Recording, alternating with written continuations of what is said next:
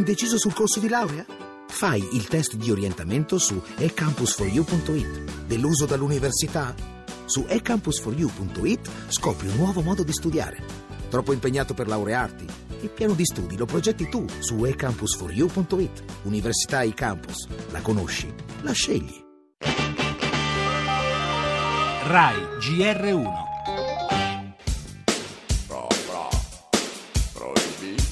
Arriva sempre più precocemente il contatto con la droga. Oltre un quarto degli studenti delle superiori ha consumato cannabis e la cocaina, la seconda sostanza più diffusa.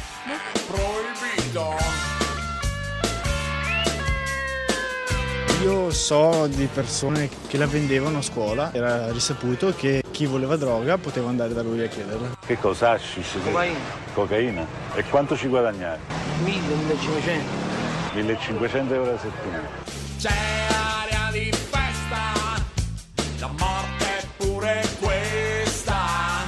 Per colpa di una pastiglia tagliata, Giorgia ha rischiato di morire. Nel giro di una settimana il mio fegato è andato in necrosi epatico e hanno dovuto fare un trapianto. Puoi ben immaginare che la mia vita è totalmente cambiata. Soprattutto nel caso dell'eroina, i tagli sono sempre molto abbondanti, gli effetti sono comunque devastanti.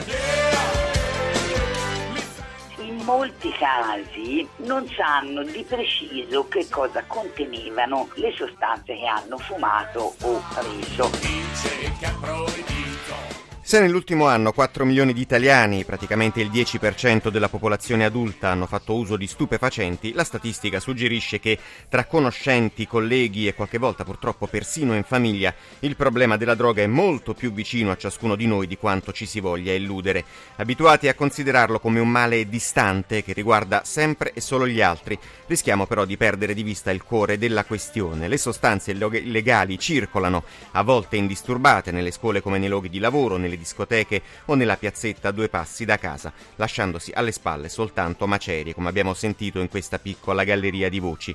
Di fatto si sono culturalmente radicate in tutte le società occidentali e questo rende ancora più complicata la battaglia mentre le droghe prendono nuove strade si rinnovano, restando però la linfa vitale dell'economia criminale. Ed è oltretutto allarmante come abbiano di fatto fallito tutti gli approcci tentati dal proibizionismo tucur a una politica di prevenzione o educazione, come spiegava Patrizia Meringolo, docente di psicologia sociale, basata soprattutto sui rischi altissimi delle sostanze tagliate. Le altre notizie, immigrazione, ancora attenzione alle frontiere dell'Est Europa, appello del numero uno dell'ONU Ban Ki-moon ai leader europei ad aprire i confini interviene anche Renzi in una lettera ad un quotidiano, chiede una svolta dell'Unione Europea sui profughi. E intanto arriva l'annuncio degli Stati Uniti pronti ad accogliere, hanno fatto sapere, 10.000 profughi siriani.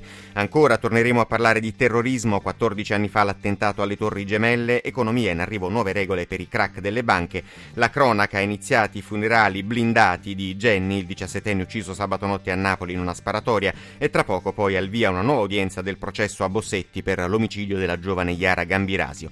Lo spettacolo torna a una nuova edizione del Giovane Montalbano, alla presentazione Camilleri, ma anche i vertici Rai, e lo sport in primo piano basket, tennis e il campionato di calcio.